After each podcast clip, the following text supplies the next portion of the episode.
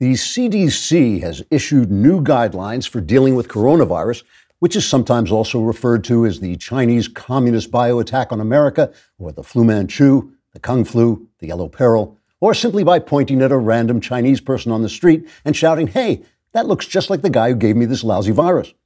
The CDC, which stands for C, DC has even corrupted the medical community, says the guidance they gave for the Delta variant won't work on the Omicron variant any better than it did on the Delta variant. So their doctors have come up with an entirely new set of guidelines in order to pass the time until they're feeling better and can get back to work. Guideline number one wear a mask. This is very effective in that it will make you so uncomfortable that when you catch the virus, you'll be able to take the mask off and think, wow, even though I now have a fever of 103, I still feel better than I did when I was wearing that mask. The CDC says you should especially put masks on children under two because it's hilarious watching them try to take it off and it will keep you entertained until your fever goes down. Guideline number two schools should be closed.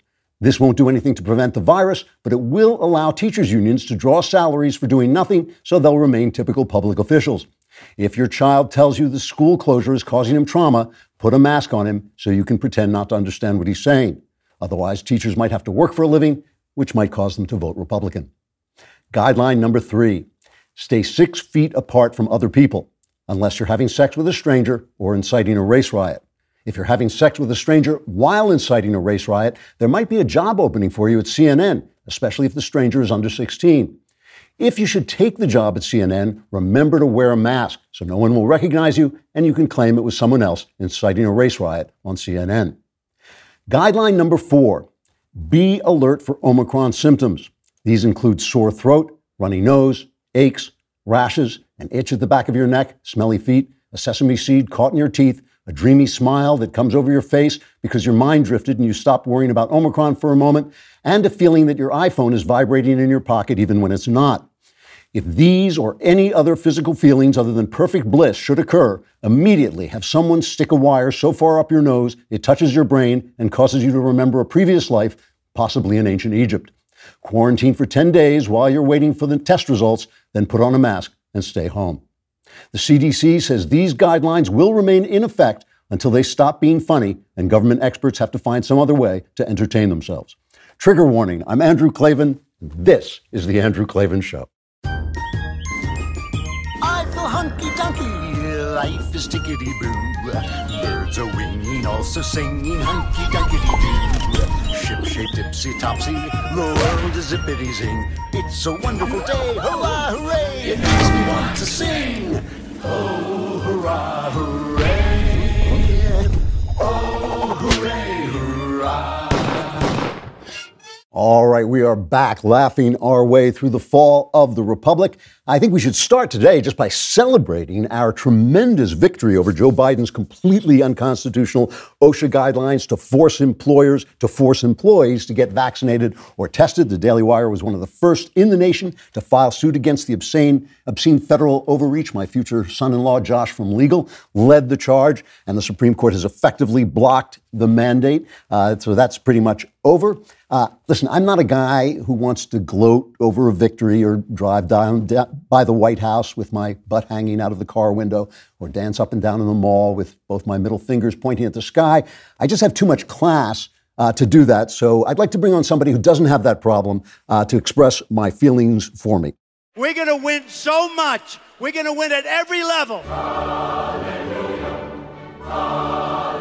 We're going to win economically. We're going to win with the economy. We're going to win with military. We're going to win with health care and for our veterans. We're going to win with every single facet. Zippity-doo-dah, zippity-yay.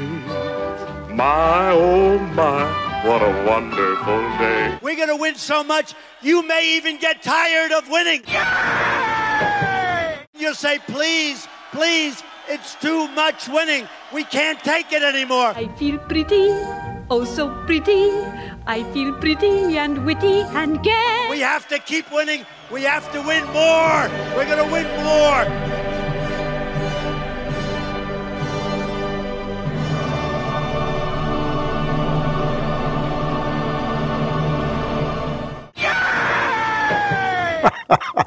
I missed that. I got to admit, I did. I'm I'm a little bit past Trump at this point, but I still I still missed having him around to gloat. Just, just to be clear about this, it wasn't a total victory. The Biden administration will still be uh, sending this guy around to your city uh, to encourage you to wear a mask. Don't vaccinate. Don't wait. Don't hesitate. You gotta vaccinate in the Lone Star State. Vaccination is so great. Vaccinate me all day long. Vaccinate your daddy and mom. Vaccinate my body. Vaccinate me at the party. I vaccine dream. I love the vaccine all day long. I want to vaccinate your mom. I want to stick it deep in your arm. Oh my, where are you? I want to vaccinate you, but you can't hear my song. Vaccinate me in my thong. Vaccination, right or wrong. Dr. Fauci, give me that ouchie. I want it in my body. So the Biden administration has got this completely under control.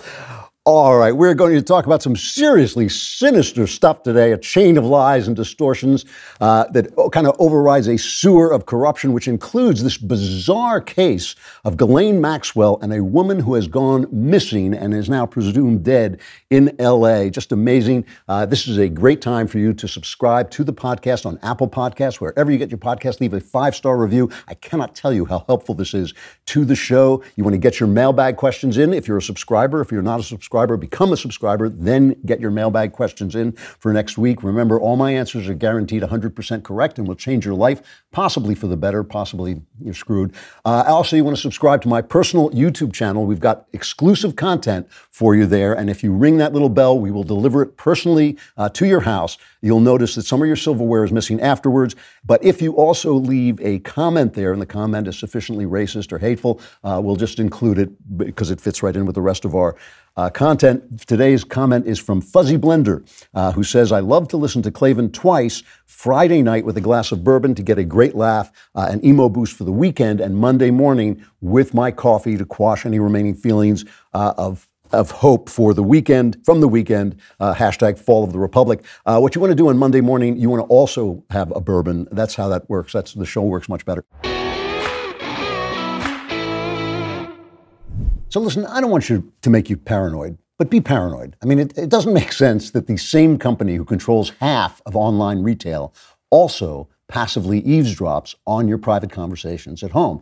Big tech is more powerful than most countries are, and they profit by exploiting your personal data. It's time to put a layer of protection between your online activity and those tech juggernauts that's why I use ExpressVPN. It's on all my devices. When you run ExpressVPN on your device, the software hides your IP address, something big tech can use to personally identify you. So ExpressVPN makes your activity harder to trace and sell to advertisers. And what I like most about ExpressVPN is how easy it is to use. You download the app on your phone or computer, tap one button, and you're protected. So stop handing over your personal data to the big tech monopoly that mines your activity and sells your information. I just hate that. Protect yourself with the VPN I trust to keep me safe online. Visit expressvpn.com slash Klavan. That's E-X-P-R-E-S-S-V-P-N.com slash Klavan to get three extra months free. Go to expressvpn.com slash Klavan right now to learn more. And I know what you're saying. You're saying you spelled Express. We can spell Express,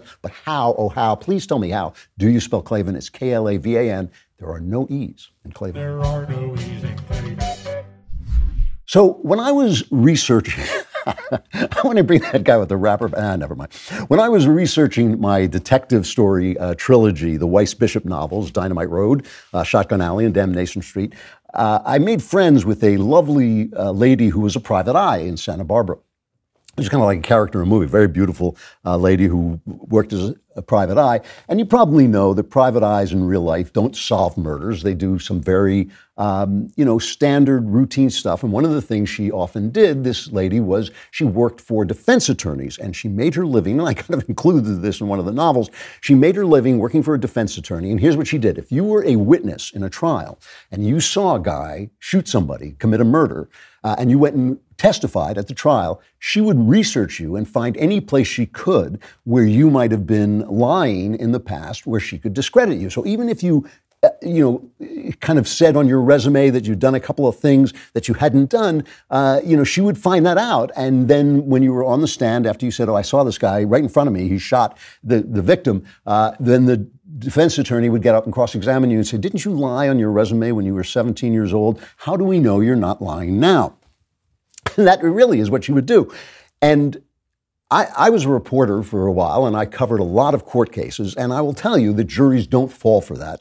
They do not, you know, they're not going to fall for that. They understand everybody lies on his resume. They're not going to get carried away with that unless, unless you are utterly corrupt unless the private eye goes out and finds out that you cheated on your taxes and you cheated on your wife and you cheat in your business and a lot of stuff you say is a lie and you've written things that are a lie. If they can find that out, then they will discredit you and the jury will say, hey, this person lies all the time. Why should I believe him now just because he happens to be under oath and on the stand, right?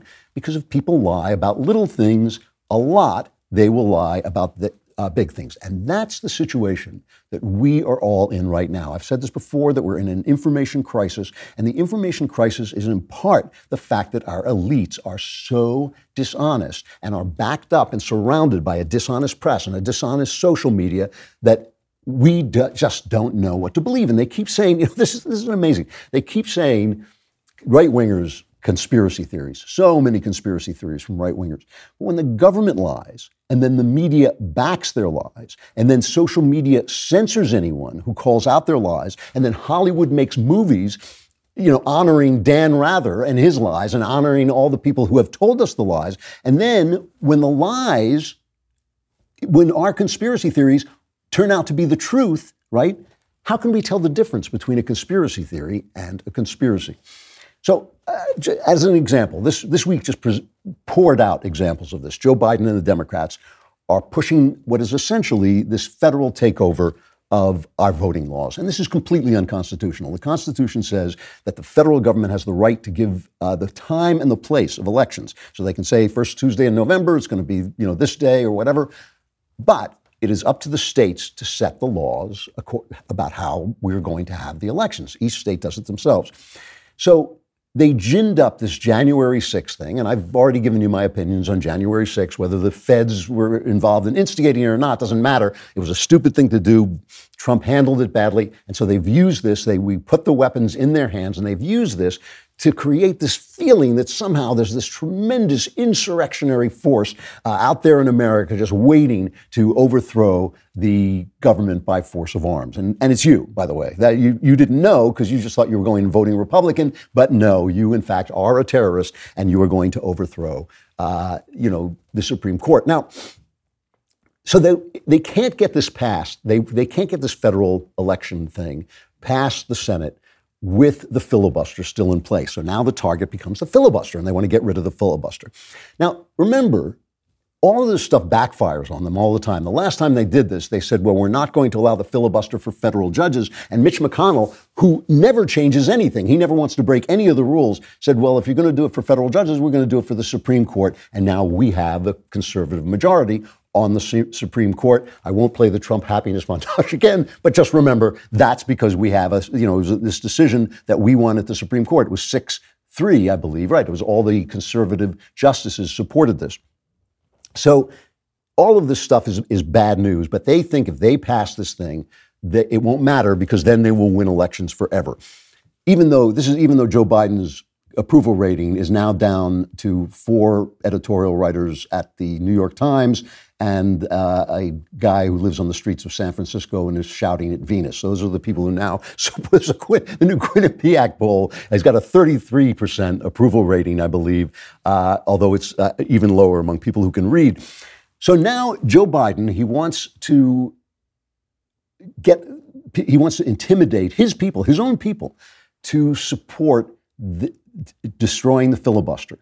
He knows this isn't going to happen. He knows it's not going to happen, but he wants to make sure that AOC and all these people on the left are satisfied that he is doing what has to be done. So he goes down, the devil goes down to Georgia, and he makes this incredible speech.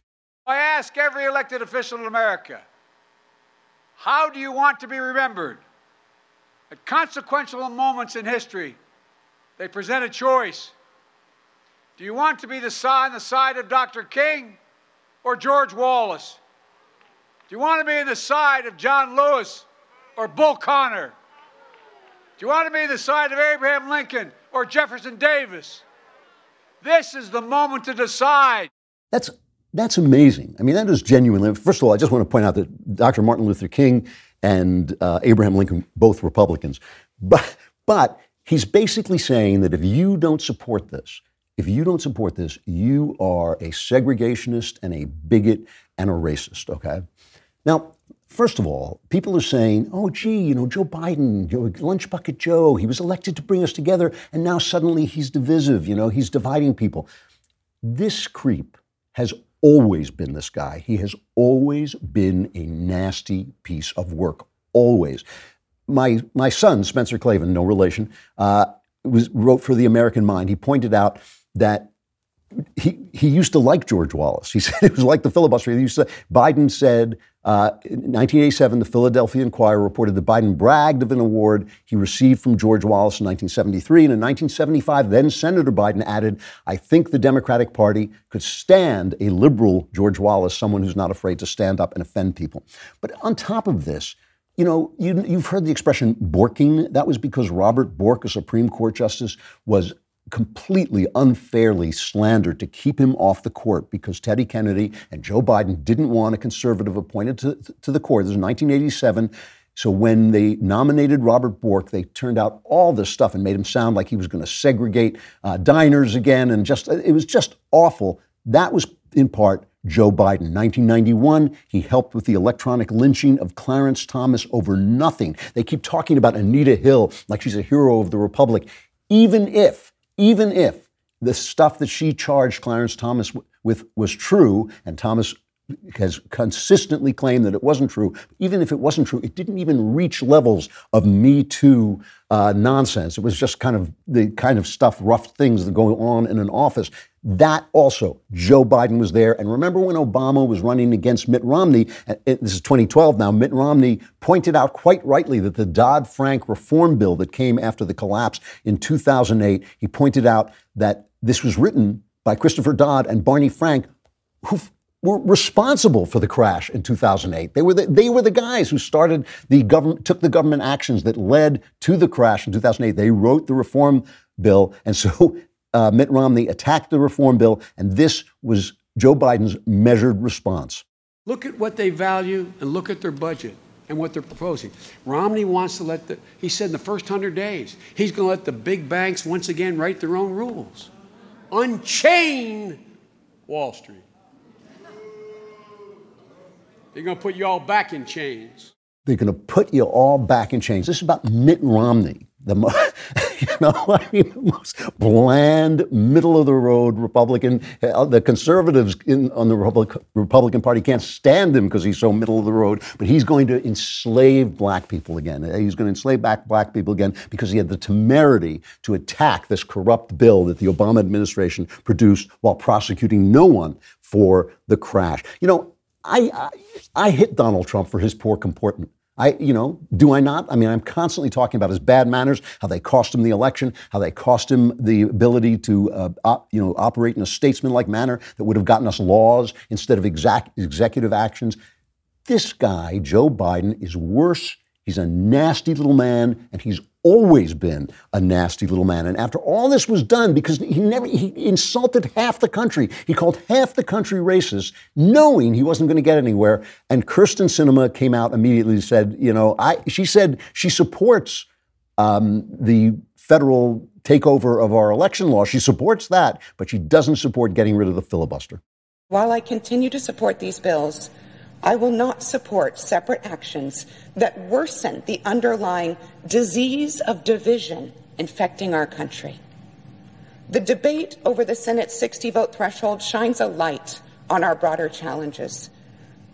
There's no need for me to restate my long-standing support for the 60 vote threshold to pass legislation. And there's no need for me to restate its role protecting our country from wild reversals in federal policy. In, in other words, she's saying that slowing things down, forcing the Senate to debate and get a 60 uh, vote majority to pass things, causes us to participate in the American experiment. This is the thing that we're defending. We're not defending, look, I'm, I'm a conservative, but I'm not trying to wipe the left off the map, or at least the liberals off the map. I understand that the system we were given, this constitutional system we were given, forces us to engage with one another. That is the point of the constitutional system. It preserves our freedoms, which are not just for us, they're also for the left, but it preserves our freedoms by causing us to negotiate with one another. And this is the thing that the left is constantly trying to shut down, trying to pack the Supreme Court, trying to get rid of the Electoral College, and now trying to get rid of. Uh, the, the, filibuster in the Senate. And Kyrsten Sinema is exactly right about this. I don't think she's right about the federal election law, but she is absolutely right about this. And, and Biden walks away from this. He never had a chance of doing this, so he insulted all of us. He called all of us these names for no reason. And here he is walking away from this meeting. I hope we can get this done. The honest to God answer is I don't know whether we can get this done. As long as I have a breath in me, as long as I'm in the White House, as long as I'm engaged at all, I'm going to be fighting to change the way these legislatures have moving. So I, I want you to think back for a minute because this is the point. This is the point. It's not the fact that the Democrat Party is, is so low and so mean and so cruel. That's not the point. Remember when Donald Trump was claiming the, the election was stolen? And I didn't agree, I didn't think he had the proof. However, the press, even some of the right wing press, including the Wall Street Journal, instantly de- declared that what he was saying was untrue. And in every story, they referred to whatever he said as the unfounded claims. He was making unfounded claims. That was in the news stories, right? It wasn't in the editorials. It wasn't like, oh, Donald Trump says this and other people say this. It was the news people, the journalists themselves, were saying this was untrue. Let me ask you this where is a single person who has been denied the right to vote? The argument that they're making is that after the emergency measures that were taken due to the pandemic, which loosened all the voting rules, a lot of places, Georgia included, have tightened the voting rules up again. And they're claiming that this is going to keep people from being able to vote. Show me a person who has been kept from being to vote, except maybe some Republicans who were scared away by the Black Panthers in 2008. Remember the Black Panthers standing outside the voting booths with, with a, a baton, with a stick, and going back and forth. And Eric Holder, the uh, Attorney General, said, "I'm not going to prosecute them because you know that it, that would be like comparing this to what happened to my people, meaning Black people." He didn't want to, you know, this is the Attorney General of the United States said he wasn't going to do this because you know that would be like talking about this what happened to my people.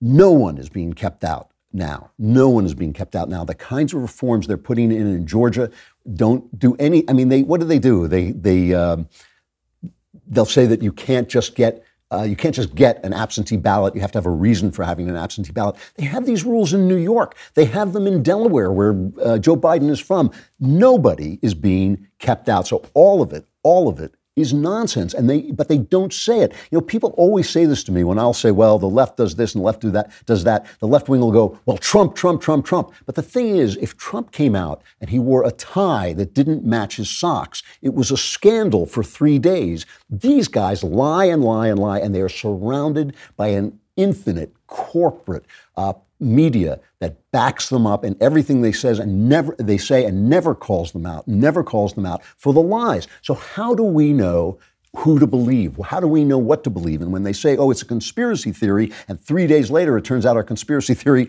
was an actual conspiracy, after a while we get to trust ourselves more than them. And sometimes, yes, that will leave us lead us astray. They're talking about the filibuster, they're trying to get rid of the filibuster. I just, I just have to point out that here is what Joe Biden said about the filibuster when uh, George W. Bush, under George W. Bush, they started get, talking about getting rid of the filibuster to help the Republicans.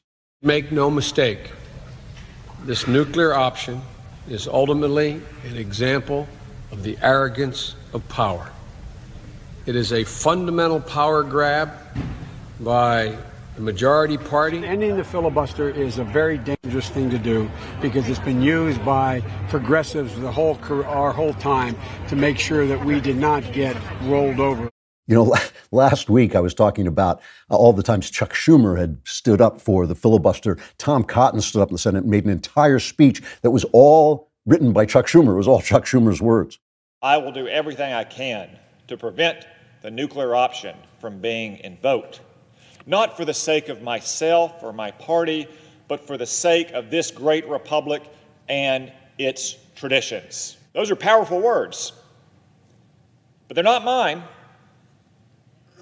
Every word of my speech today was originally spoken by our esteemed colleague, the senior senator from New York, Chuck Schumer. now, all right. So that's that's the state of play, right? Nobody has been denied his rights in in states where they tighten security, like New Hampshire. More people turn out to vote than in states like California, where the, anybody can, you know, basically you can just throw a rock through a window with a name on it, and you, they've decided to vote. A smaller percentage vote in California than they do in New Hampshire.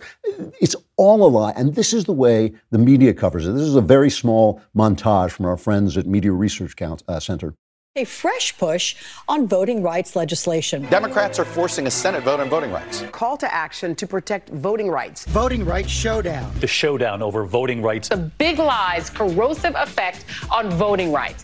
Show me the person whose voting rights have been taken away. They haven't got one person. They just use the phrase, and they do this all the time. You know, racial profiling. They say, well, is it racial profiling or is it just police work? Uh, you're objectifying women. Am I objectifying women or am I just looking at pretty girls like every man who ever lived? They do this all the time, and now they're talking about voting rights. No voting rights are under attack. They have to prove that voting rights are under attack. And instead of doing what they do to Trump, which is saying he makes unfounded claims about the election, they don't say, oh, well, Joe Biden made unfounded claims about voting rights being under attack which is, in fact, more provable than what they said about Donald Trump. I know if you're a small business owner, what you love to do is carry all your stuff down to the post office, wait online, and uh, you know just spend the day down there until you can mail it. Or, or if you don't have time to deal with the hassle of going to the post office, use stamps.com. You can skip the trip and never waste another dollar or minute. Stamps.com saves you time, money, and stress. Stamps.com gives you access to all the post office and UPS shipping services you need right from your computer. You can get discounts you can't find anywhere else, like up to 40% off USPS rates and 76% off UPS. Whether you're an office sending invoices, a side hustle uh, shop, or a full blown warehouse shipping out orders, or just a guy, stamps.com will make your life easier.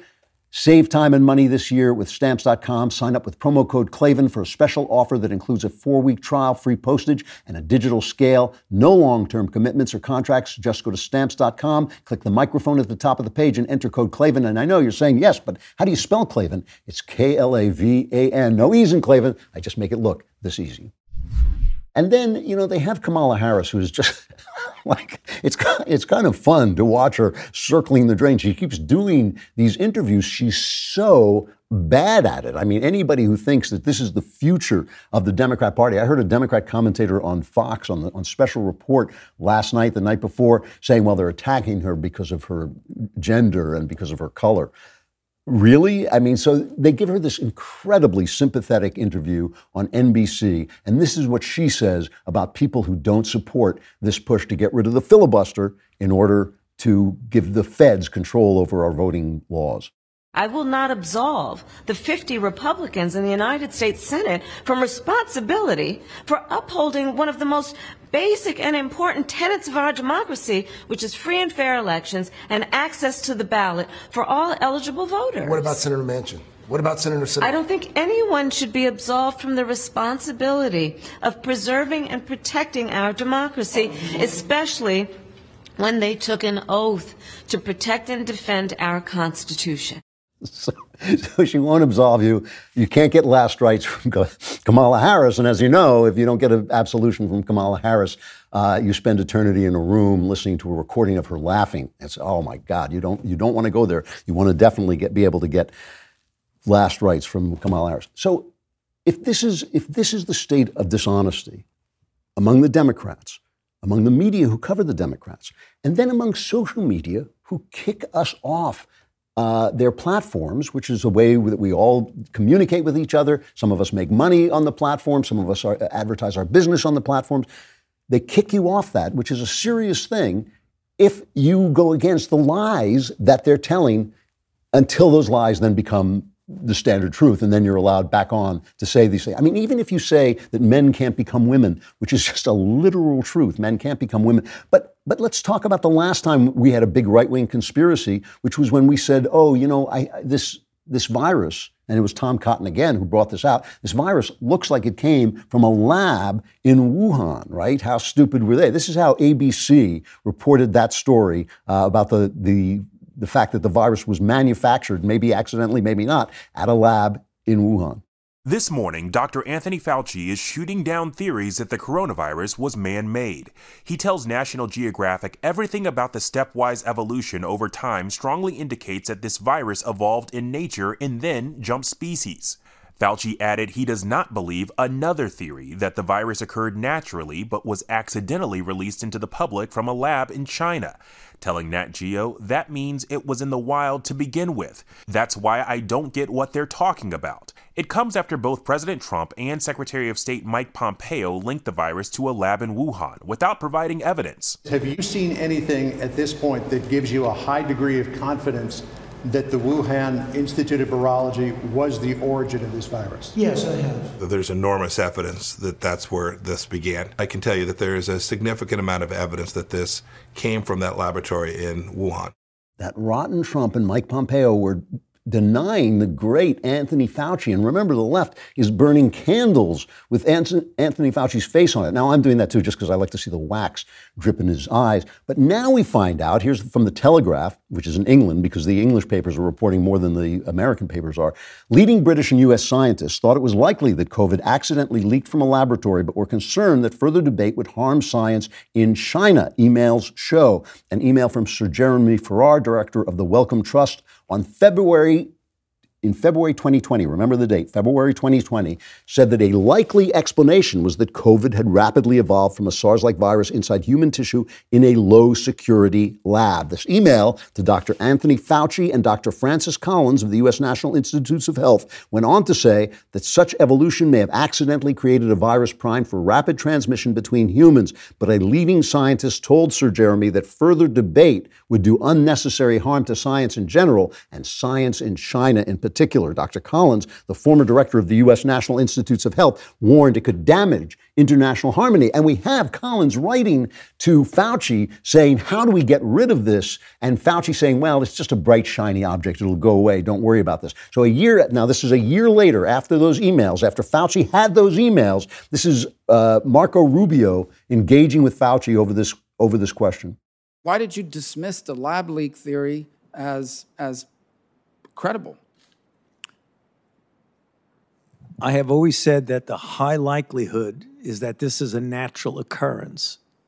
I didn't dismiss anything. I just said it's a high likelihood that this is a natural occurrence from the environment of an animal reservoir that we have not yet identified. Well, and I still maintain that.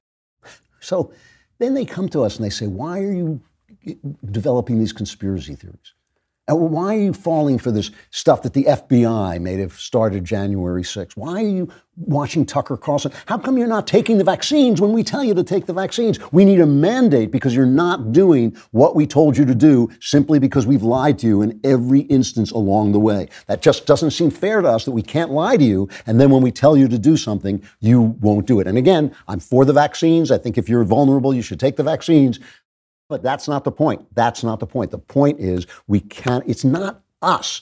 It's them. What needs to be fixed is not the filibuster. It's the buster in the White House who is just a mean little man tell, spewing lies with a vast, vast army of reporters and Hollywood writers and academicians backing him up. That is the problem. Which brings me to Ghislaine Maxwell. And I have to give Ann Coulter credit for this. She wrote two columns you know, she writes really good columns. She's a really good writer, really good researcher. And she hasn't been as uh, prominent lately, hasn't been on all the shows lately, but her column is still terrific. And she did a couple of articles on this Ghislaine Maxwell trial and some of the testimony that came out that was reported in exactly two, exactly two American papers, even though it was in the British papers. Okay. Now remember, prosecutors love to prosecute celebrities. They love it, right? It makes them look great. I mean, they put Martha Stewart in jail for some stupid inside trading thing. And uh, admittedly, it did in, improve the sheets uh, in the prison. But other than that, putting Martha Stewart in jail was, re- I mean, the streets were so much safer with Martha Stewart off the streets. But they love, they love prosecuting celebrities. But nobody seems to have offered Ghislaine Maxwell a deal to come out and talk about who was screwing Jeff Epstein's little girls? Who was he peddling these girls to? And what did he then have on them? Because he apparently, well, listen, listen to this story from the testimony, right? This is the testimony. It was covered in two American papers, and Ann Coulter is spreading it around. Good for her, because the British are talking about it, because obviously Ghislaine Maxwell is, is one of them. An FBI agent, Special Agent Kelly McGuire, testified in the trial about the search of uh, Jeffrey Epstein's Manhattan townhouse, right? This was before he was put in prison where he was suicided, right? And we knew that they came up with all this stuff with jewelry and all this, but now in the trial, she testified that they also came up with, uh, with computer uh, disks. And in these hard drives, right? And in these hard drives, they found them in a safe and they were asked, she was, Kelly McGuire was asked, how did you get into the safe? She said, we brought a saw. So they were ready. They came in, they sawed open the safe, they came out with this, and they came out with these hard drives. What was in these? Apparently, there was an enormous collection of photos of naked young women and possibly the men that they were having sex with, the influential men they were having sex with. So they, so Jeffrey Epstein is having these, these women sleep with influential men, taking movies of it but he wouldn't be blackmailing them or anything like that. He wouldn't be using this to get power over them or to get money out of them because nobody knows how Jeffrey Epstein got so rich. Nobody even knows where his money comes from. Nothing. Nothing in the press. Nothing. What happened to these hard drives? Where are they? Well, they'll tell you. The agents left. The agents left. They abandoned the photos and the CDs with Epstein's employees all over the townhouse. They're wandering all over the townhouse. And Kelly McGuire says that they only had a warrant to search the house, but not to remove evidence. a warrant to remove evidence. And they couldn't spare an FBI agent to stay around and make sure nobody tampered with the evidence. They just left it there.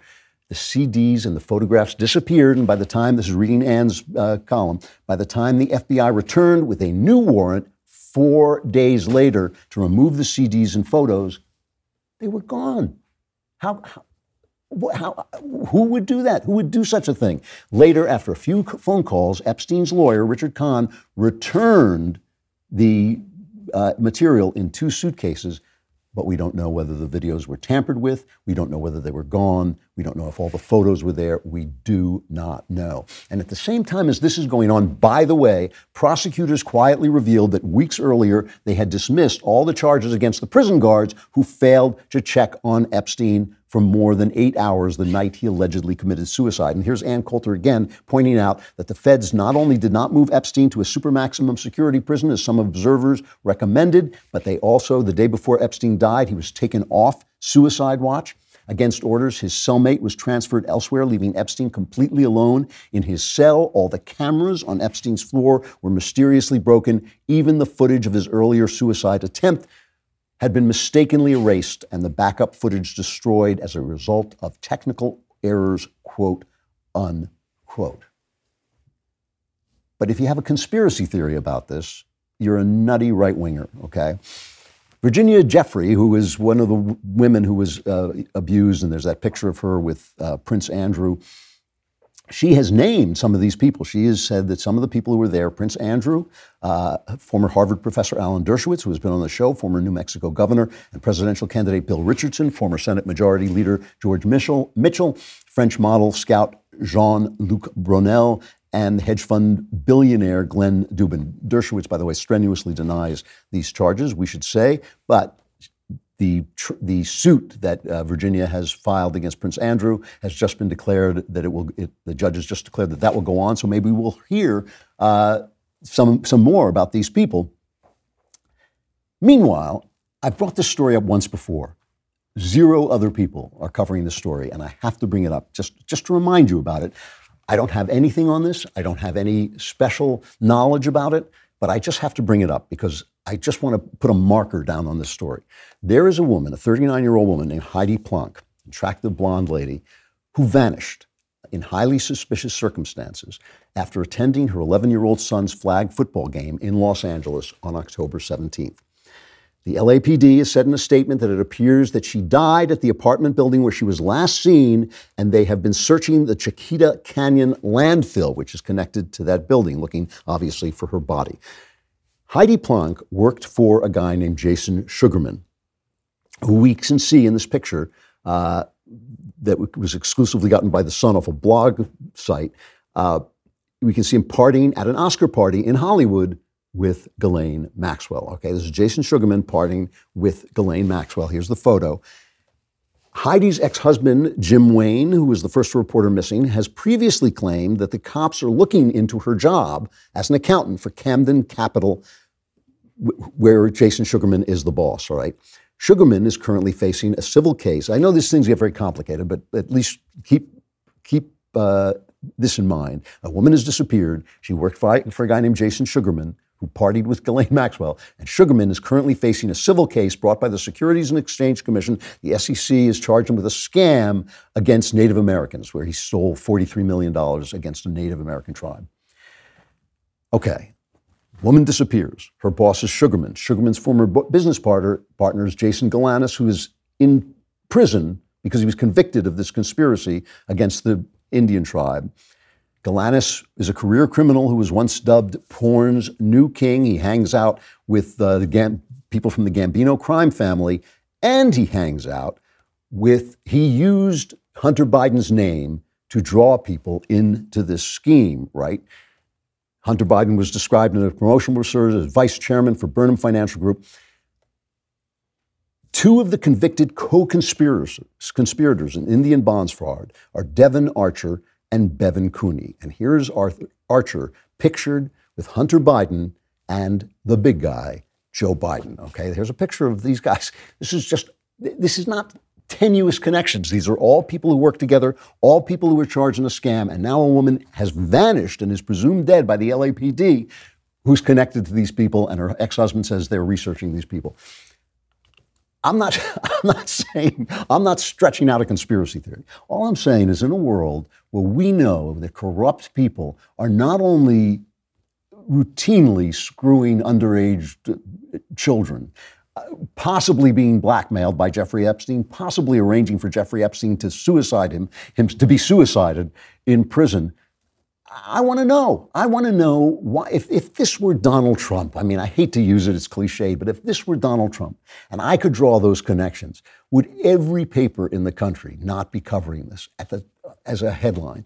What the hell happened to Heidi Planck and why? Where is she? And what, what is the connection of all these people and how connected are they to Hunter Biden? Here's another conspiracy theory that you got kicked off Twitter for using. You know, when you have this kind of corruption and abuse at the highest levels, and, and you have the information systems that are built to expose this abuse at the highest levels. And when those informations do, in fact, try to expose that abuse when a Republican is in power, especially a Republican who's as much of a loose cannon as Donald Trump, and then they go absolutely silent absolutely silent when it's a Democrat, and a Democrat who we know is a lying, mean spirited little man. We know from his history, and yet the press goes absolutely quiet.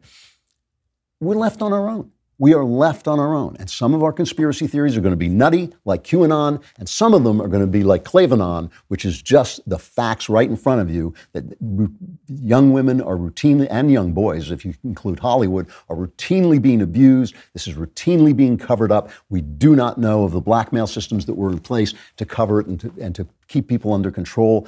The first time they tried to charge Jeffrey Epstein. Remember this? One of the guys in the Trump administration had to quit. He said, Well, I was told he was with intelligence and I should leave him alone. We just don't know. We just don't know where this leads. And we, you know, we have a right to demand that people go after this. This is the stuff that people should be going after. You know, I just want to end with this. We have been talking a lot about the Great Reset. I was one of the first people to jump on this. This is the World Economic Forum. This is how they describe it. As we enter a unique window of opportunity to shape the recovery, this is because of the pandemic, This initiative will offer insights to help inform all those determining the future state of global relations, the direction of national economies, the priorities of societies, the nature of business models, and the management of a global commons. And right wingers immediately reacted, saying, wait a minute, we don't want these Davos clowns telling us how we should be spending our money. And the BBC and the New York Times said, oh, the conspiracy theories. Here, they even put out a, uh, a video. Here's a video with Prince Charles narrating. In order to secure our future and to prosper, we need to evolve our economic model, putting people and planet at the heart of global value creation. If there is one critical lesson we have to learn from this crisis, we need to put nature at the heart of how we operate. We are on the verge of catalytic breakthroughs that will alter our view of what is possible and profitable within the framework of a sustainable future. We need nothing short of a paradigm shift, one that inspires action at revolutionary levels and pace. We simply cannot waste any more time. The only limit is our willingness to act. So they want a revolution. He ended the speech by saying, and now I have to go and pull my brother Andrew off the 15 year old girl he's raping and go home to my former mistress. Mean, these guys want to reframe the economies of the world. They want to reframe the economies of the world, and we don't even know who the hell they are or what they're up to. You know, if you're on the side of the deep state and the media and the academy and big business in Hollywood, you're not in the resistance. You're the stents. You're the problem, right? Every delay, every way of delaying the uses of power of the powerful, the filibuster, the Supreme Court, rebel media like the Daily Wire, should be supported and kept in place to keep the power where it belongs. The real resistance, the only resistance, the only revolutionary political act in the last centuries has been the writing of the Constitution. It is the Constitution that slows people down, that sets power centers off against one another to keep them from doing all the things they want to do. These are not good people. I don't care who they are. I don't care if they're our people or their people. People with power are the last people you want to have power. This is always true, has always been true. The, pe- the powerful are the last people you want to have power. You want the power where you can keep your hands on it. You want the power with the people. The Constitution is a brilliant system, a brilliant system for keeping that in place. When they try to destroy it, when they try to pack the Supreme Court, get rid of the Electoral College, take over the voting system, that's when they have to be stopped, not because of who we are, but because of who they are. Because of who they are. One of the things the staff at the Andrew Klavan Show says to me a lot is please, please don't use ZipRecruiter because we like our jobs. You know, if you are working, running a uh, fast growing business, you probably need to hire a lot of people as soon as possible. There is only one place to go ZipRecruiter. And right now, you can try ZipRecruiter for free at ziprecruiter.com slash Klavan. You can easily review recommended candidates and invite your top choices to apply for your job, which encourages them to apply faster. It's no wonder ZipRecruiter is the number one rated hiring site in the US based on G2 ratings. The reason is they don't want their businesses to look like this show. ZipRecruiter technology is so effective that four out of five employers who post on ZipRecruiter get a quality candidate within the first day. I'm still waiting for a quality. I've been on the air like seven years. I still haven't gotten a quality candidate. You can try ZipRecruiter for free at this exclusive web address, ziprecruiter.com slash Klavan. That's ziprecruiter.com slash Klavan. And you may say to yourself, how do you spell Klavan? If you don't know right now, you probably were not hired using ZipRecruiter. It's K-L-A-V-A-N, ZipRecruiter. It's the smartest way to hire. Coming up, we're going to have an interview with a priest, Father Longnecker, who has written a book about materialism in our society. And one of the points that I'd like to make before we have that interview is that that materialism, which I think is the source of a lot of our uh, grief um, and a lot of the dysfunction that we have in our society, is, is not an accidental thing. It is not an accidental thing. It is being piped into our culture. Um, you know, the character of God, God as a person, God as a presence, uh, is actually being deleted from our culture on purpose. And I'll, I'll, tell you what I mean. You know, when you read Shakespeare, you watch a Shakespeare play, A lot of people will tell you that Shakespeare is a secular writer, uh, and I disagree with that. I think that secular uh, that Shakespeare is the most Christian uh, writer because he sees every character in full, right, and he puts him in a moral context. Each character is in a moral web. So when you see Richard III, you see a guy who has determined to be a villain, uh, and he kills his way to the throne. And then, as he is ready for the final battle, uh, Bosworth Field, I believe, yes.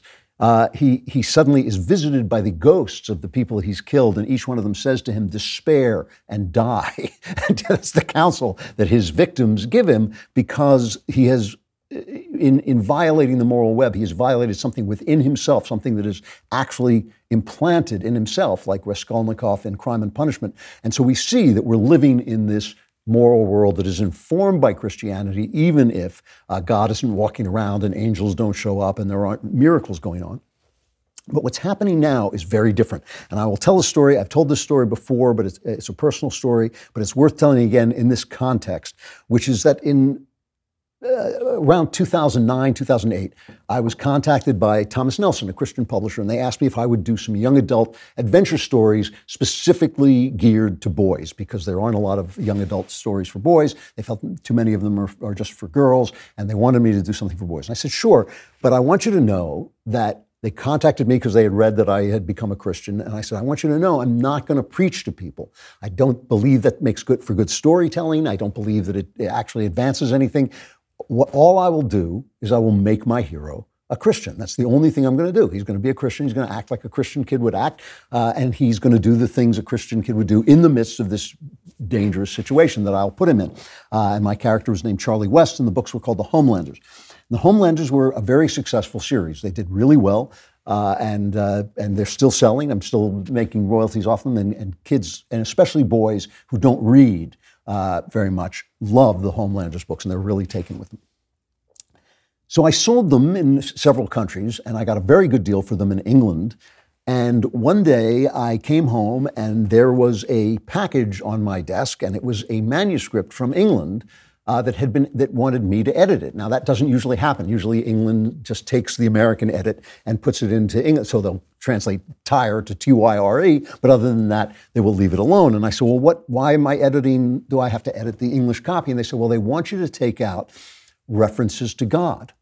And I said, what do you mean? And they said, well, they just want you to edit some stuff out. So I'm going to give you an example. Uh, Charlie West is on the run. The police think he's a murderer. The terrorists are trying to hunt him down. And he, in one of the books, he's in a bathroom and he's attacked by a killer. He's a karate guy. He knocks the killer out and he steals his wallet. And this is what he says. This is a quote from the book. He says, I searched his pockets. In his right front pocket, I found a silver money clip with about $200 in it. Yes, I know the Ten Commandments. And yes, I know you're not supposed to steal, but this didn't feel like stealing. The guy was a killer after all. He was my killer if he'd had his way. I figured he owed me at least this much. I stuffed the cash into my pocket. And the British editors wanted me to take out the reference to the Ten Commandments. They said, well, why can't he just know that he doesn't steal? And I said, because he's a Christian. These are his reference points. And I wouldn't do it. And they said, You have to do it because if you don't do it, Waterstones, the largest uh, bookseller in the country, will not order anywhere near as many books. They will order just a few books because they do not want this kind of content in their bookstores. And I said, if he were a Jew and they were asking me to take him out because they don't like Jews, or a Muslim and they were asking me to take out the Quran, you would understand why I can't do that. Both they and my agent came back to me five times saying, You have to do this. And I kept saying, I, I, can't. It's, it's, it's wrong. It's actually wrong. You know, the other day my wife told me I was ornery. And I said, Ornery me? And she said, Anyone who knows you would say you're ornery. And I was thinking about the story and I thought, maybe I am ornery, but I cannot understand how anyone could do it. I wouldn't do it. And in fact, they Waterstones cut the number, the order of the books, and the books did not do well in England because they couldn't get in and sell them. My point is simply this they were purposely editing out the reason this kid felt that he shouldn't steal this money, right? It is different. It is different for God to infuse your vision, as he does in Shakespeare, and for him to be purposely edited out, edited out, so you can't mention him, right? Those are two very different things. So you're being lied to. You're being lied to because the way the culture works, culture is not propaganda. I know that right wingers think this all the time. What culture does is it creates a kind of cloud of what you know around you. It surrounds you. It creates your conscience. This is what James Joyce said. He said it creates the uncreated conscience of the race. And so all of this stuff surrounds you. And those of you who write to me and says, well, you know, Christianity is kind of a, a you know, coping uh, mechanism or a crotch or something like this, uh, you know, that is being piped into your um, in, into your mind purposely by the people in Hollywood and in publishing uh, who are doing this. Now, the culture right now, in my estimation, is struggling to find a picture of decent manhood. We went through a, a great golden age of television for a couple of years, and most of that centered around bad men. But they were attractive to us because they were men. The most obvious one of these is Breaking Bad, who starts out as a henpecked husband and ends up as a great big gangster who says to his wife, you know, I'm the one who comes for people. I'm the, I'm the man who knocks. But there was also Tony Soprano, who was a manly man, uh, but a, a villain. Uh, Vic Mackey in The Shield, one of the better uh, of these shows. They were outlaw men. The only exception was actually Justified, uh, starring Nick Searcy and some other guy. No, it was starring Tim Olyphant and Nick Searcy also was great in it. But that was about an old-fashioned Gary Cooper cowboy dealing with the fact that he lived in this modern world where it was very hard for men to be men. But now we're trying to find, we're struggling. You can see it in the culture. We're struggling to find what a decent man looks like. And can we tell stories about decent men? And and yet, and yet, we can't accept that one of the things that makes decent men decent is a connection to the moral universe. In the first season of Justified, they ask uh, Olyphant's character, the, this, the hero, do you believe in God? And he says, yes, I do. It's very, uh, very clear, and it's very clear that this is something that's guiding him. Today we have this glaring example. I've talked about this in one of my bonus videos that you get if you subscribe to my YouTube channel. Uh, I talked about Ted Lasso, and I started watching Ted Lasso. I think I watched the entire first season, and I thought, you know, this is dishonest. This is Jason Sudeikis. Uh, it's a it's a character who was from a NBC sports promo, and they gave him an entire uh, story of his own. And what he is is he's this American coach. He's brought over to coach English soccer. Uh, what they call football for some strange reason. Uh, but he's brought over to coach it, even though he doesn't know anything about soccer. But what he brings with him is this incredible upbeat attitude, a kind of uh, it can be done uh, attitude. And he is obviously, obviously an evangelical Christian. He is Ned Flanders from The Simpsons. Now, Ned Flanders from The Simpsons is a really interesting character. I'm talking about the old Simpsons when it was still a good show, in that we make fun of him because of his ridiculous uh, version of God. His version of God is so, you know, uh, is so uh, happy-go-lucky and always there. Here's a scene from The Simpsons uh, where he basically is filming a, a, documentary, or he's doing his own movie about Moses being left in the in the basket, and Moses, the baby, is swept away, and he prays to God to save him. Lights, camera, act, diddly doddly doodly, action, Jackson.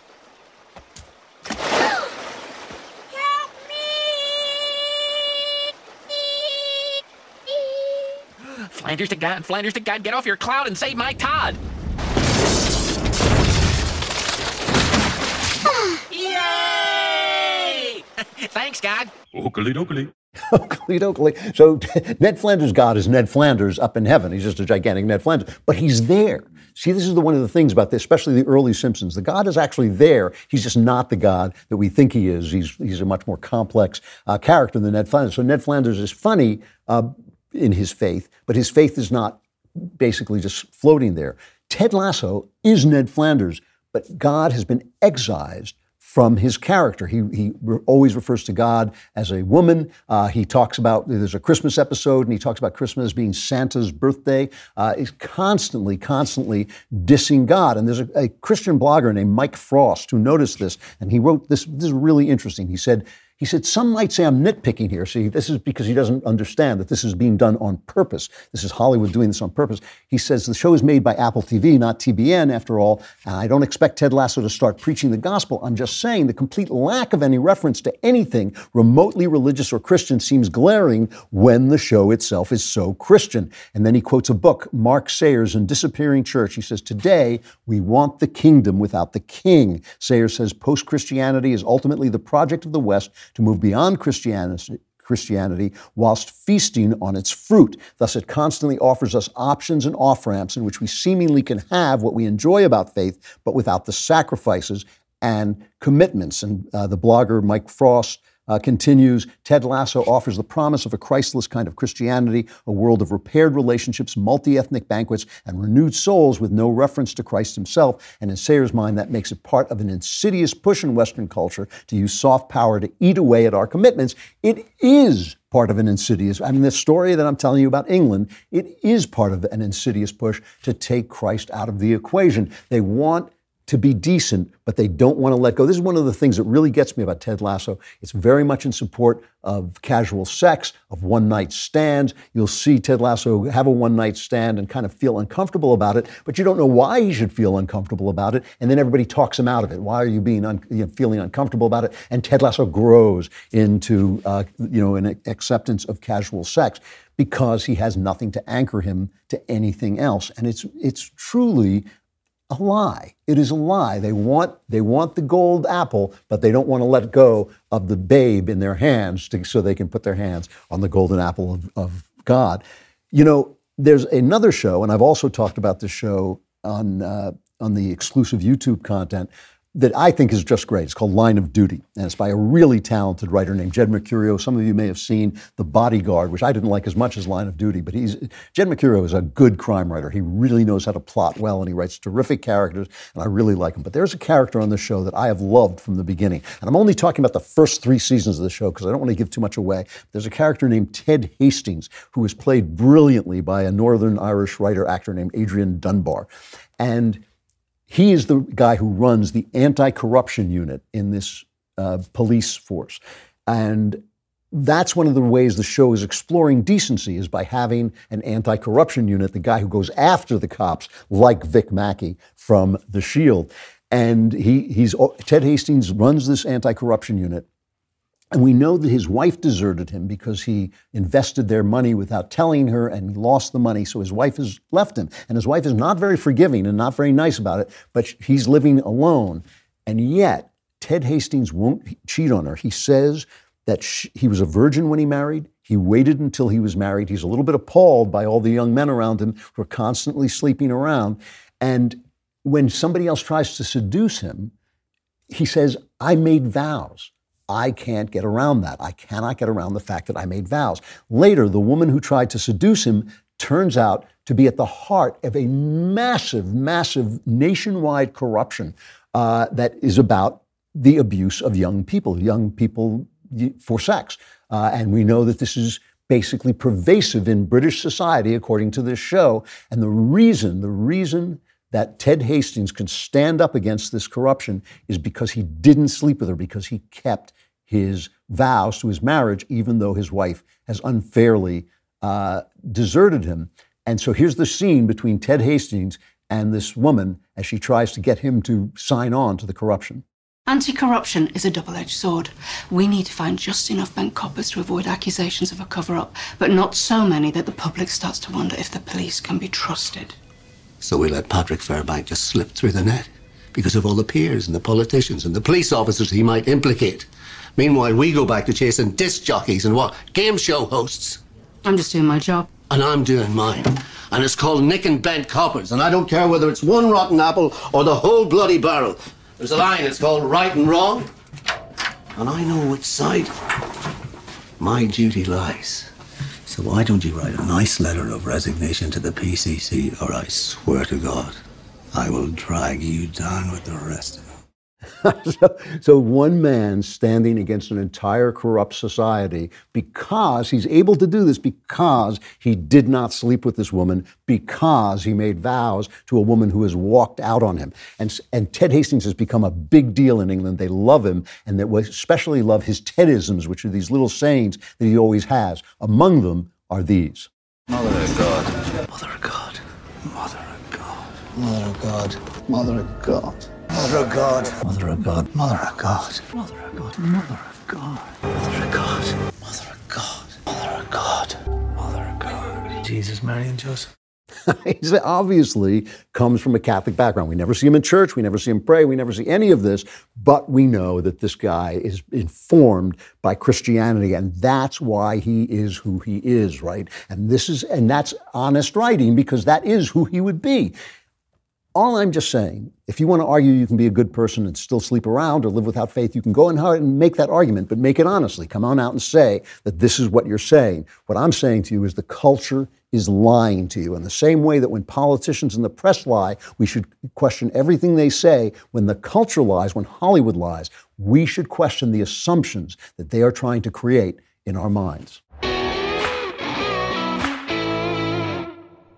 Many people ask me, why can't I get car parts easily, and how come I never get a date? The answer may be the same in both cases. It may be because you're not using rockauto.com. When you use rockauto.com, you get to say, Rock Auto com. And when you say that, the women will show. They'll be knocking at your door. Also, your car will run because you won't go down and wait and sit in your car, which isn't running because it needs a part, and sit there hoping somebody will bring you a part or roll down the hill to the car parts store where they don't know anything more about your car than you do. You'll just be able to go on your computer at rockauto.com. You'll have to fight the women off because the minute you say that, they'll be swarming you. They'll be swarming all over you because they'll know here is a man who knows how to get car parts off his computer computer at an excellent price. RockAuto.com, the prices are always reliably low. They're the same for professionals as do it yourselfers. It's an amazing selection, and their catalog is really easy to use, and you get to say RockAuto.com, which will improve your love life. Go to RockAuto.com and see all the parts available for your car or truck, and write Klavan in their How Did You Hear About Us box so they know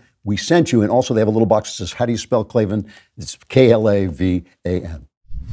So, yesterday, the Daily Wire made history. The Supreme Court heard oral arguments last Friday on the Biden administration's obscenely tyrannical mandate that would require companies with 100 employees or more to force those employees to get vaccinated or take weekly tests. The Daily Wire was one of the first in the nation to file suit against the obscene federal overreach. And I'm thrilled to tell you that the highest court in the land has effectively struck down the mandate. The mandate itself set a dangerous precedent that the unelected OSHA held power over the personal medical decisions of American citizens. The Supreme Court recognized this gross power grab and has rightfully chosen to uphold the medical freedom of working class Americans everywhere. And we are proud to have been one of the few leading the charge in this fight. We could not have done it without you. Thousands of you joined us to help us in this fight, and over a million signed our petition against the mandates. And we will need you. We're going to continue to take the fight to the left because when it comes to preserving our freedom, you can never rest. Join us today at dailywire.com slash subscribe and be a part of the conservative movement to keep our freedoms and values alive. If you use the code WINNING, winning, we will give you 40% off. If you haven't heard of Jonathan Isaac yet, then you might be living under a rock. The NBA star stood strong with his values while everyone else kneeled and faced heavy criticism from the media for his views on social issues and vaccines over the past few years, which is why I'm very excited to announce that he's decided to write a book with the Daily Wire. It's called Why I Stand. Jonathan's book will be about the rise of his basketball career, his journey into faith, and his strength to stand alone in the face of immense pressure. Here we have a little teaser to show you. The Orlando Magic's 23 year old starting forward is deeply religious and proudly unvaccinated. On Friday, Isaac got attention for choosing not to kneel in unison with his teammates or to wear a Black Lives Matter shirt. My name is Jonathan Isaac. I play for the Orlando Magic, and I'm writing a book with the Daily Wire. Courage does not mean the absence of fear. And in today's day, there are so many things that you can be afraid of facing because of believing what you believe or deciding to stand for what you believe in. And I believe this book gives you a blueprint of my story of how Christ has made the difference in my life. From a young kid who struggled with fear, anxiety, uh, self insecurity, to a man willing to stand for what he believes in.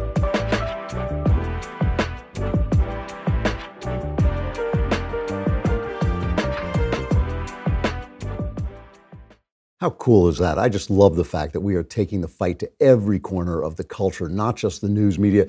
Jonathan's book will be one of the first under the Daily Wire's new publishing arm, DW Books. It's clever name. And we couldn't be happier to have him on board. The book is available for pre order now at Amazon, so reserve your copy today.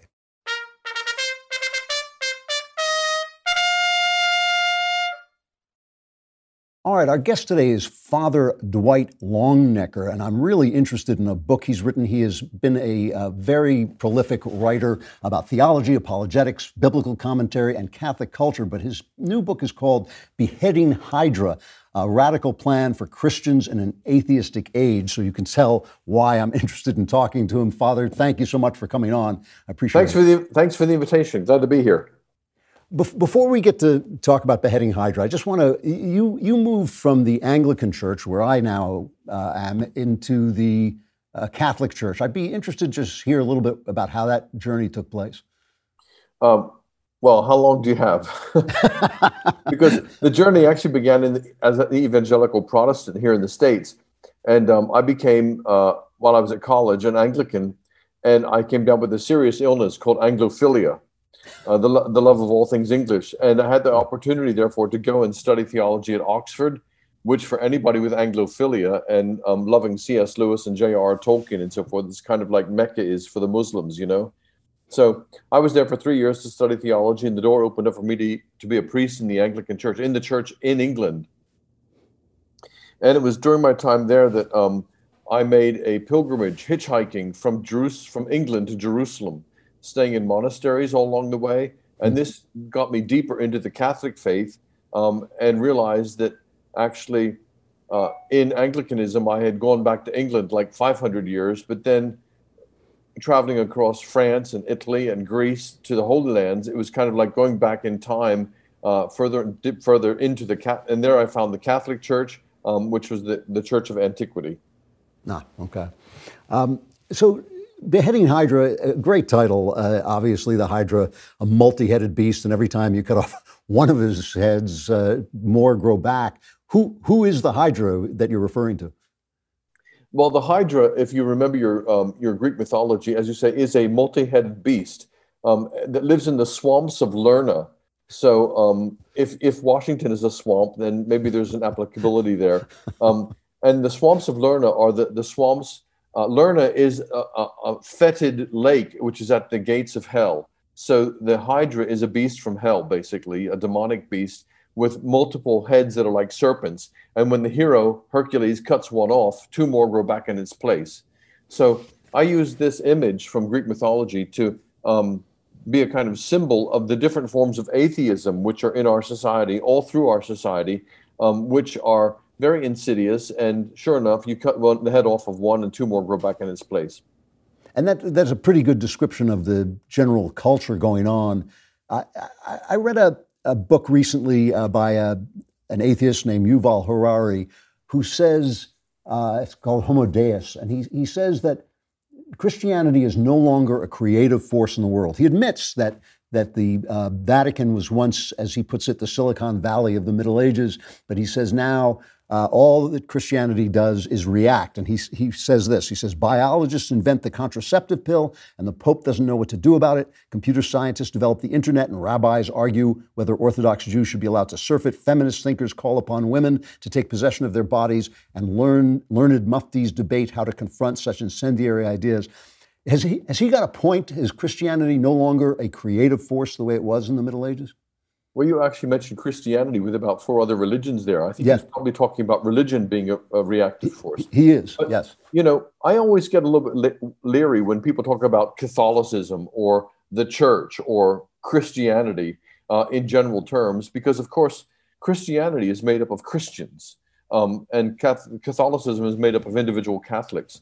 And I would argue that when you get away from this institutional mentality about the church and about Catholicism, you find a huge amount of creativity and entrepreneurial spirit amongst individual Catholics at the local level. I'm always for the little guy. I'm always for what's happening at the local level uh, and what's happening in, in and I find uh, a huge sources of creativity within the, the Catholic Church and the Christianity generally um, in the world today. But, but, perhaps not in Western culture in, in Europe and America so much. But if you go to Africa and India and Asia and the Philippines, there's a huge amount of vitality and life uh, in the Catholic Church still. So, if if you're right, and I think it's hard to argue that you're not, that we now have a culture that is uh, like this uh, Hydra, what what are the effects that you're seeing? What what is it that makes you say uh, that we're living in this uh, Hydra, you know, with this atheist monster running yeah. our culture? F- first of all, the atheism in America today is very different from the atheism which we witnessed, if you're old enough, in communist Russia and in Eastern Europe. When I was growing up, um, you know, the, the Soviets had um, closed the seminaries, closed the religious publishing houses, tried to close down the church, um, and they were formally, explicitly an atheistic culture. A place like North Korea is still like that, okay? China technically still is an atheistic culture, although they're learning to live with forms of religion.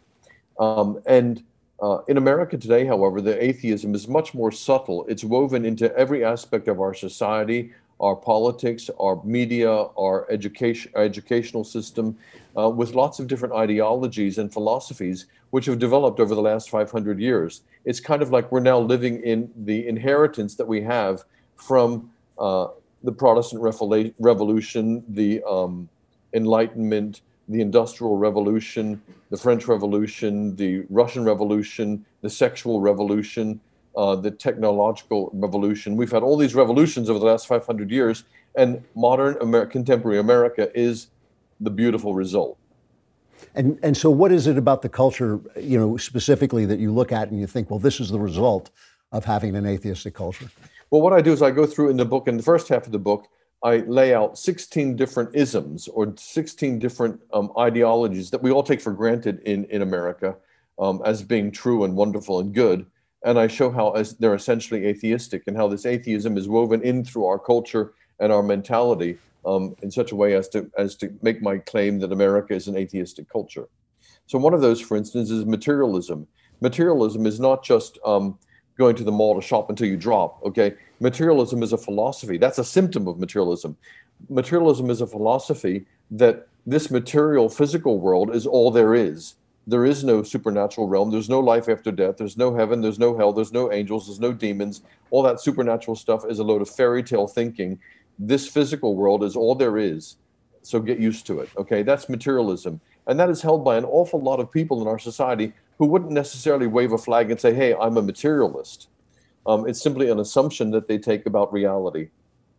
Yeah, no, I think that that, that is definitely true. I guess what I'm what I'm trying to get at is a, a guy like uh, Steven Pinker writes these uh, books about how much better everything is. We're more peaceful. We're more healthy. Look at all the blessings of science. What's wrong with materialism? Well, no, there's a lot that's good about it. And in the book, I point out and say we, we all have all benefited from the great advances of science and technology and health, new healthcare and all these other things. However, if that's all there is um, to life, then we all we soon realize that actually we're only here for a comparatively short period of time. Um, and if that's all there is, it's kind of a, a gesture of despair. So I'm going to live longer oh, that's great, but I'm not going to live forever. I think Woody Allen's pretty good on that sort of thing, where he sort of he has sort of expresses the angst of. I think in one of his films, in Love and Death, he says, "It's okay live living longer, but I don't want to live longer. I want to live forever." Right, right. Um, and, and and likewise with all the advances that we've had in technology, uh, all the gadgets we have, you know, Netflix and iPhones and whatever else, terrific. It makes our life wonderful. All the healthcare we have, great. But look how worried everybody is over COVID you know? Um, so has it really solved our problems? Uh, I'm not convinced, actually. So then, then how do you, you know, you, when you use a, uh, a, metaphor like the Hydra, and the book again is called "A Beheading Hydra: A Radical Plan for Christians in an Atheistic Age" by Father Dwight Longenecker. When you use the Hydra as a metaphor, um, it's it's pretty uh, daunting it's pretty daunting to think that every time we cut a head off the materialist beast, uh, two are going to grow back. What kinds of responses do you think we should be making?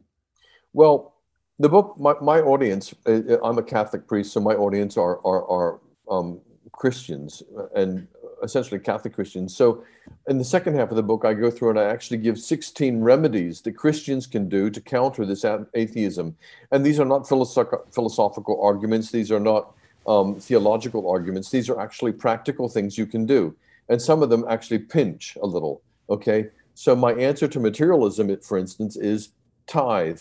The Christian principle of tithing is giving 10% of your income to your church or your charity. Okay.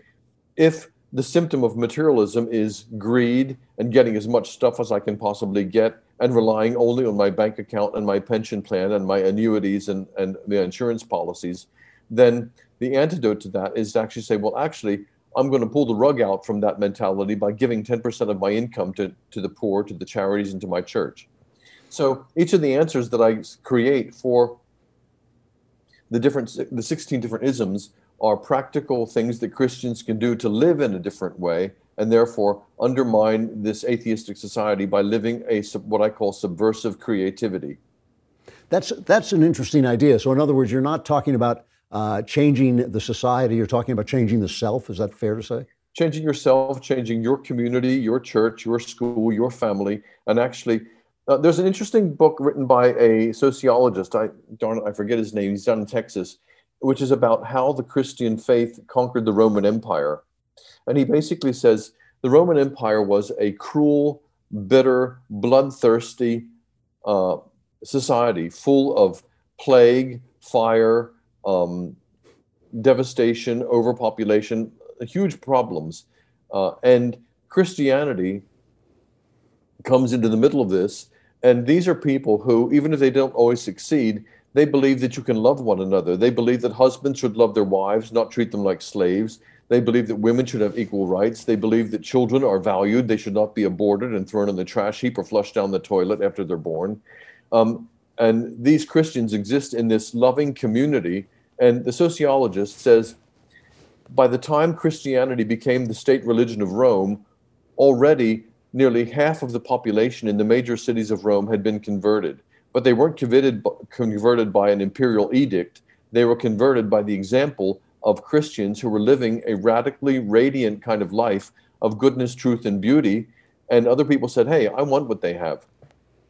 You know, I've often noticed that the, um, the media is very good at taking Christians and immediately uh, cornering them into a place where they begin to seem small minded uh, and condemnatory to counter the kinds of things that the kind of appeal that you're talking about. I had uh, Carl Trueman on, and I know you admire him. I admire him very much. His, his uh, book is, is spectacular, I think. Uh, but I, I said to him, you know, there are ways in which uh, our, our, our culture has become more tolerant uh, as a materialist culture. I mean, we, we don't arrest gay people for being gay anymore. Uh, many churches have women preachers, uh, where the Catholic Church doesn't.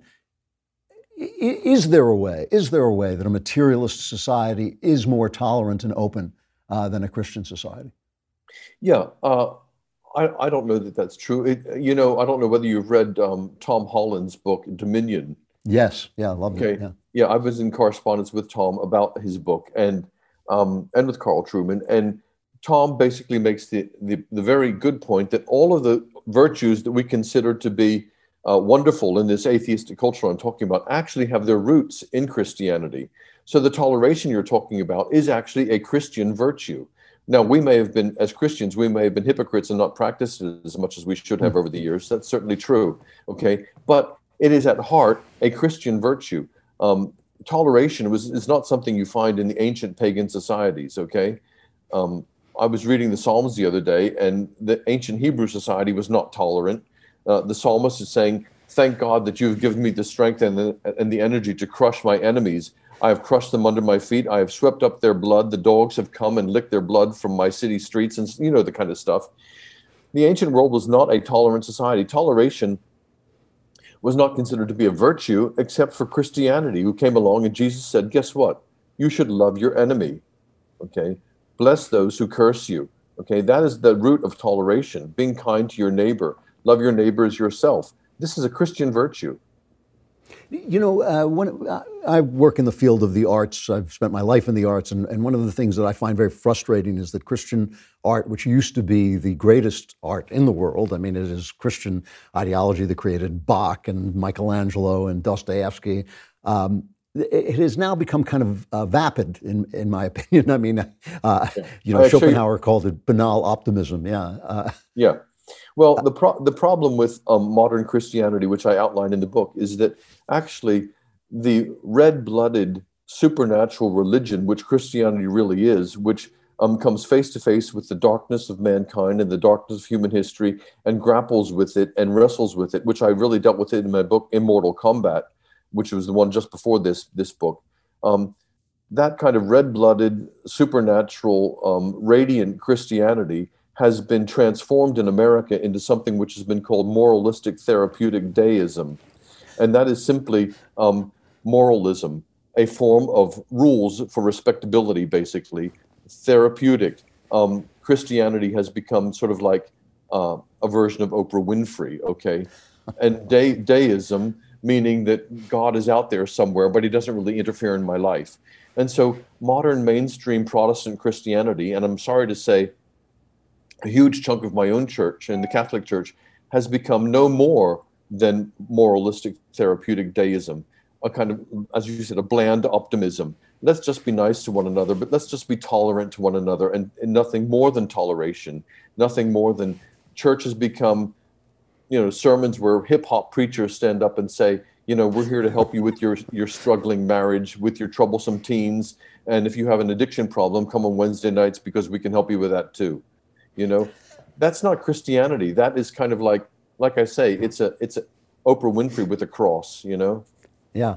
Uh, well, my, my, my last question you someone comes to you and says well yeah you know i see there are a lot of problems in the world but i've got my netflix you know and i've got uh, some some dope and i've got a girlfriend uh, boyfriend whatever i've got. What what do i get? What what do what are you offering me uh, with a life of faith that i don't already have I would say, are you going to settle for that? Is that your life? Uh, you know, Netflix and bonking and fast food takeaways. Is that it? You know, and I would challenge them to say, you know, what about what? Who, who says that? You know, um, the vast number of mankind passed their life in a state of quiet desperation. Was that yeah. Thoreau? Thoreau, I think. Yeah. Yeah, and and Socrates, who says, you know, um, challenges those who live the unexamined life. So, is that all you're going to settle for? Is that what you think your humanity is? Here we are at what some people would call the zenith of, of human civilization with all these gains that you've spoken about with materialism. And I want to say, is that what it's given us?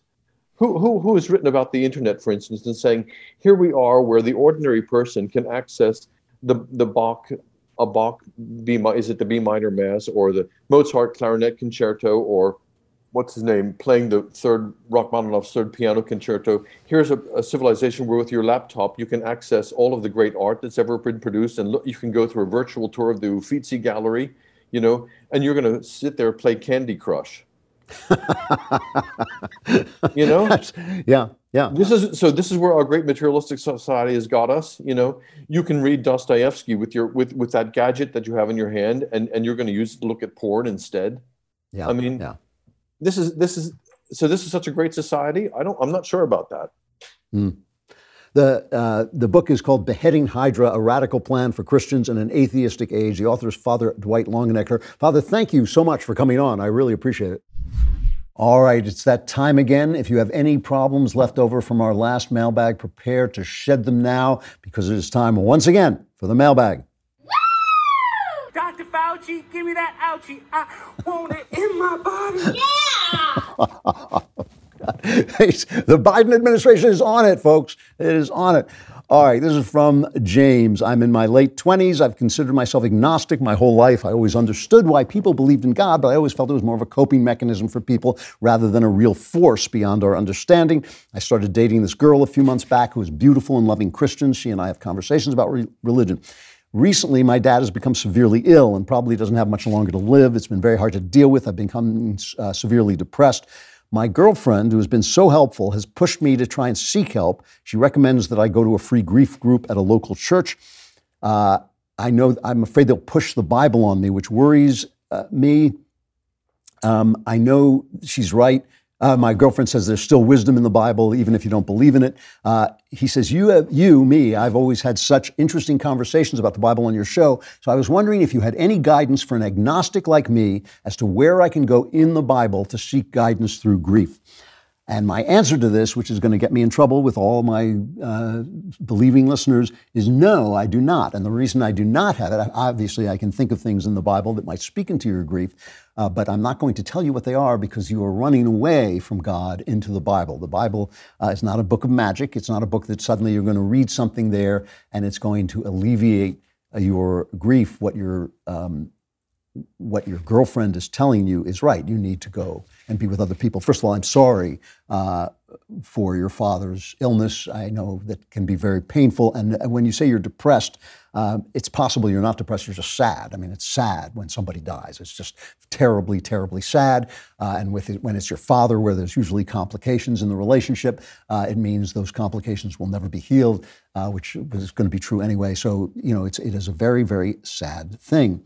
Now, I identify with what you're saying when you say that God is a coping mechanism. That is what I thought when I was a younger person. And in fact, in the darkest days of my life, uh, in my late 20s, when I was in complete despair, I wouldn't turn to God at that moment specifically because I felt it was a crutch. And I thought if I were happy, maybe I would accept God. But it, since I'm miserable, uh, I don't want to accept God just as a crutch, which of course is kind of dopey when you think about it. But, but God had a response to that. I, I didn't want to accept God. I didn't want to hear about God. I didn't want to hear certainly about uh, Christianity or Jesus. But and God's response was to send me help uh, in forms that I could accept. So a, a psychiatrist who cured miraculously, I now believe, my illness uh, was a non believing Jewish guy. Uh, nothing ever shocked him so much as when I went back to him years later and I said, You know, I've become a Christian. He didn't realize it was he who freed me to do that. Again and again, God approached me in ways that I could accept because God is not like people. People want praise and want recognition for helping you, but God doesn't care. He's going to help you anyway. Here's what I'm going to tell you you are living in the middle of a miracle and you don't know it. God is already helping you. God has already heard your call. He already knows your grief. He already knows your heart is hurting.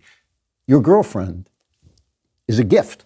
She has sent, been sent to you by a gift. If you don't want to go to this uh, religious grief group, Go to another grief group. It doesn't matter. God will be there. He will be there and He will speak to you. The hound of heaven is after you, pal. Uh, I'm going to tell you, you are living in the middle, in the middle of your grief, in the middle of your sorrow, which is real. You are living in the middle of a miracle. God has sent you, already has sent you uh, His His help in the form of this girl. And that's the reason I'm not quoting the Bible at you.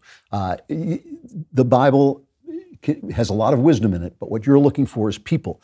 God works most of the time through other people. And uh, if you go to this grief group, you will find the people you need who will lead you uh, where you have to go. You don't need you don't need to be singing Jesus, Jesus, Jesus. Jesus will find you, uh, and and you are in the middle. I can tell. I, I'm I'm looking at what's going on in your life, and you're in the middle of a miracle. Grab the miracle. Don't turn it. Don't turn the gift away. The gift is being handed to you. Take it.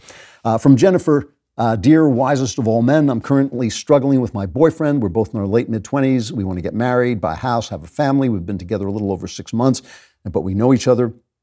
My boyfriend is a truly wonderful man, makes me incredibly happy. He's my absolute best friend. We have wonderful synergy. But he can have very severe mood swings and go from laughing and kind to brooding and mean within the space of an hour. I try to be patient, uh, and be someone he can lean on when these mood swings happen, but he refuses to talk to me about what's going on and why his mood changes, which I admit impact my own mood because I worry that maybe I'm doing something wrong. She says, You have an amazing gift where you can see big picture in the problems uh, people come to you with. Uh, I seek your guidance in helping me see the big picture here and tell me what I'm missing. Is there something I'm not doing right, something I could be doing better? I don't want to lose this relationship because the man I know him to be is one of the kindest, most loving, fun, and easygoing people I know. But am I kidding myself into thinking that this is the real him and that I could make this work? Yeah, uh, you are. I know that's not what you want to hear, uh, but I think you already know it. I can tell from your letter that you already know it. Uh, he has a severe problem. Um, it's possible that he will find help, but the very fact that he won't talk to you about it, uh, the very fact that he won't acknowledge he has a problem is really um, is really di- a difficulty for you.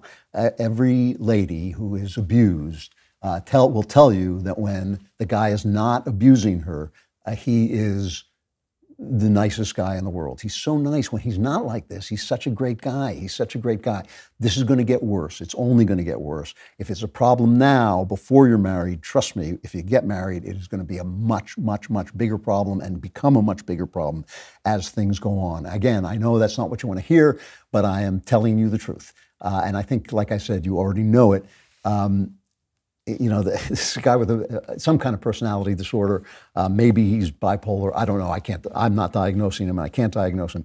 But if he's if he's being mean to you in these mood swings and will not talk to you about it, however nice he is when he's not being mean, is not nice enough. And uh, like I said, it's just going to get worse.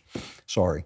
Um, from Abigail, in my Klavanless two weeks, uh, also celebrating the birth of the Savior, I had an unpleasant conversation with my closest family member, whom I adore. After two years of good health, we all got COVID uh, in early December. And then last week, he said, I'm no longer welcome in his family's home or anywhere indoors with their small children until fully vaccinated. I've been banished, excluded. I'm very close to the children, and I'm the only female relation in town because the parents are gay. So that's an important component too. I am hurt. It makes no sense. It is hypocritical. I wonder, how does one not be resentful? What do you recommend I do say now and when I'm finally allowed on their premises? My olive branch was a text telling them I loved them an hour after the unpleasant conversation. Please kindly advise. Um, you're looking at this in the wrong way. You're looking at this and asking yourself who is right and who's wrong. It doesn't matter. Uh, the question is who decides, and the answer is them. The answer is them. They're the parents. They don't decide 50%, they don't decide 75%, they have 100% right to decide. And they have decided that you should not come over unless you're vaccinated. Uh, that leaves you, that's it. That's the end of the story. It doesn't matter whether they're right or wrong. You can be hurt, it can be resentful, it doesn't matter. Their decision, they are in complete control in this case. So you can do a couple of things. You can get vaccinated, uh, or you can make sure that you continue to have a relationship with the children by seeing them online, uh, by dropping cookies off or gifts off or whatever, uh, and doing whatever you can do. This is not about whether you're right and you're wrong. I can tell from your letter that's what you're thinking. I'm right here, and I want to hear that I'm right. Doesn't matter whether you're right or wrong. You just, you're not in charge. You are not in charge. They are in charge.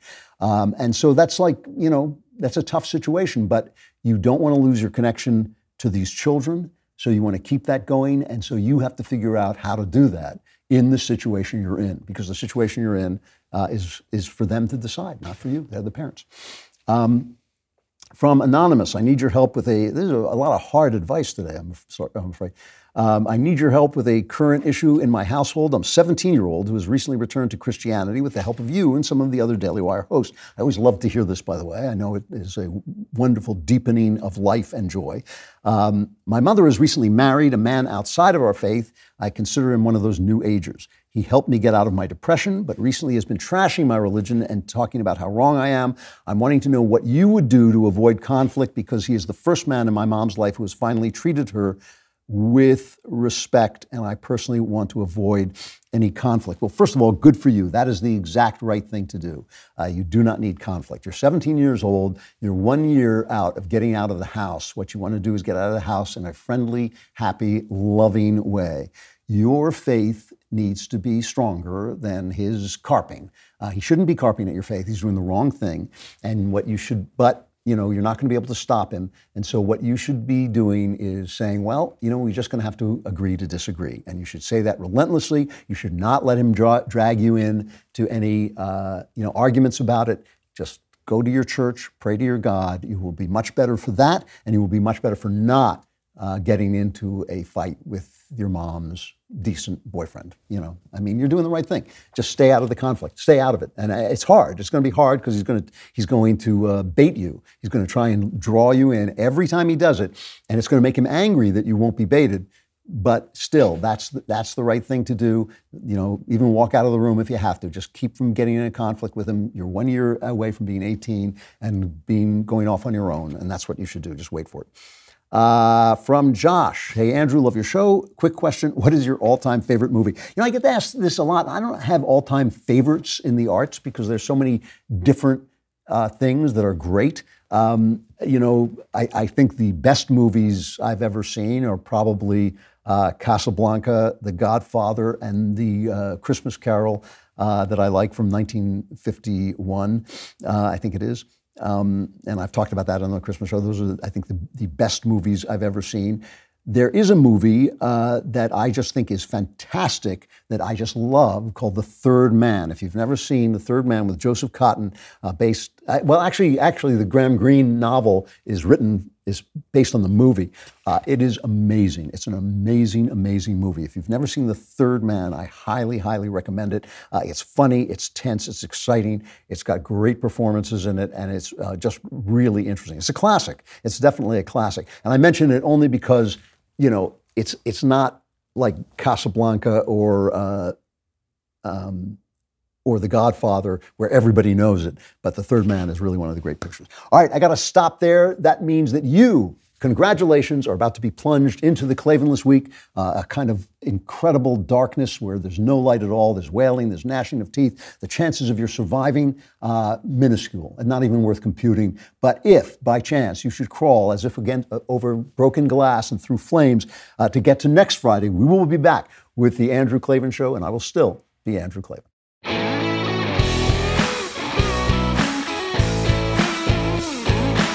Hey, if you enjoyed this episode and want to spread the word, give us a five star review and tell your friends to subscribe too. We're available on Apple Podcasts, on Spotify, basically wherever you listen to podcasts. Also, remember to check out the other Daily Wire podcasts, including The Ben Shapiro Show, The Matt Walsh Show, and The Michael Knowles Show. Thank you for listening. The Andrew Klavan Show is produced by Lisa Bacon, executive producer Jeremy Boring. Our supervising producer is Mathis Glover. Our technical director is Austin Stevens. Production manager, Pavel Wadowski. Editor and associate producer, Danny D'Amico. Our audio is mixed by Mike Coromina. Animations are by Cynthia Angulo. Hair and makeup is done by Cherokee Hart. Our production coordinator is McKenna Waters. And our production assistant is Jacob Falash. The Andrew Klavan Show is a Daily Wire production. Copyright Daily Wire 2022. Today on the Matt Walsh Show, the Daily Wire achieves a resounding victory at the Supreme Court as Biden's illegal and insane vaccine mandate is blocked and effectively killed. Also, in more good news, college enrollment rates continue to decline across the country. We'll talk about that. And the top prosecutor in Baltimore is facing a slew of felony charges related to fraud and perjury. Meanwhile, a convicted arsonist uh, that she set free from prison is speaking out to the media He's opposed to his own release, yet he was released anyway. Plus, a study finds, uh, claims to find anyway, that people are more attractive when they cover their faces with masks. And in our daily cancellation, the left is upset about my anti universal voting rights stance. For a change of pace, get this, they've called me racist. I'll deal with that today and much more on The Matt Walsh Show.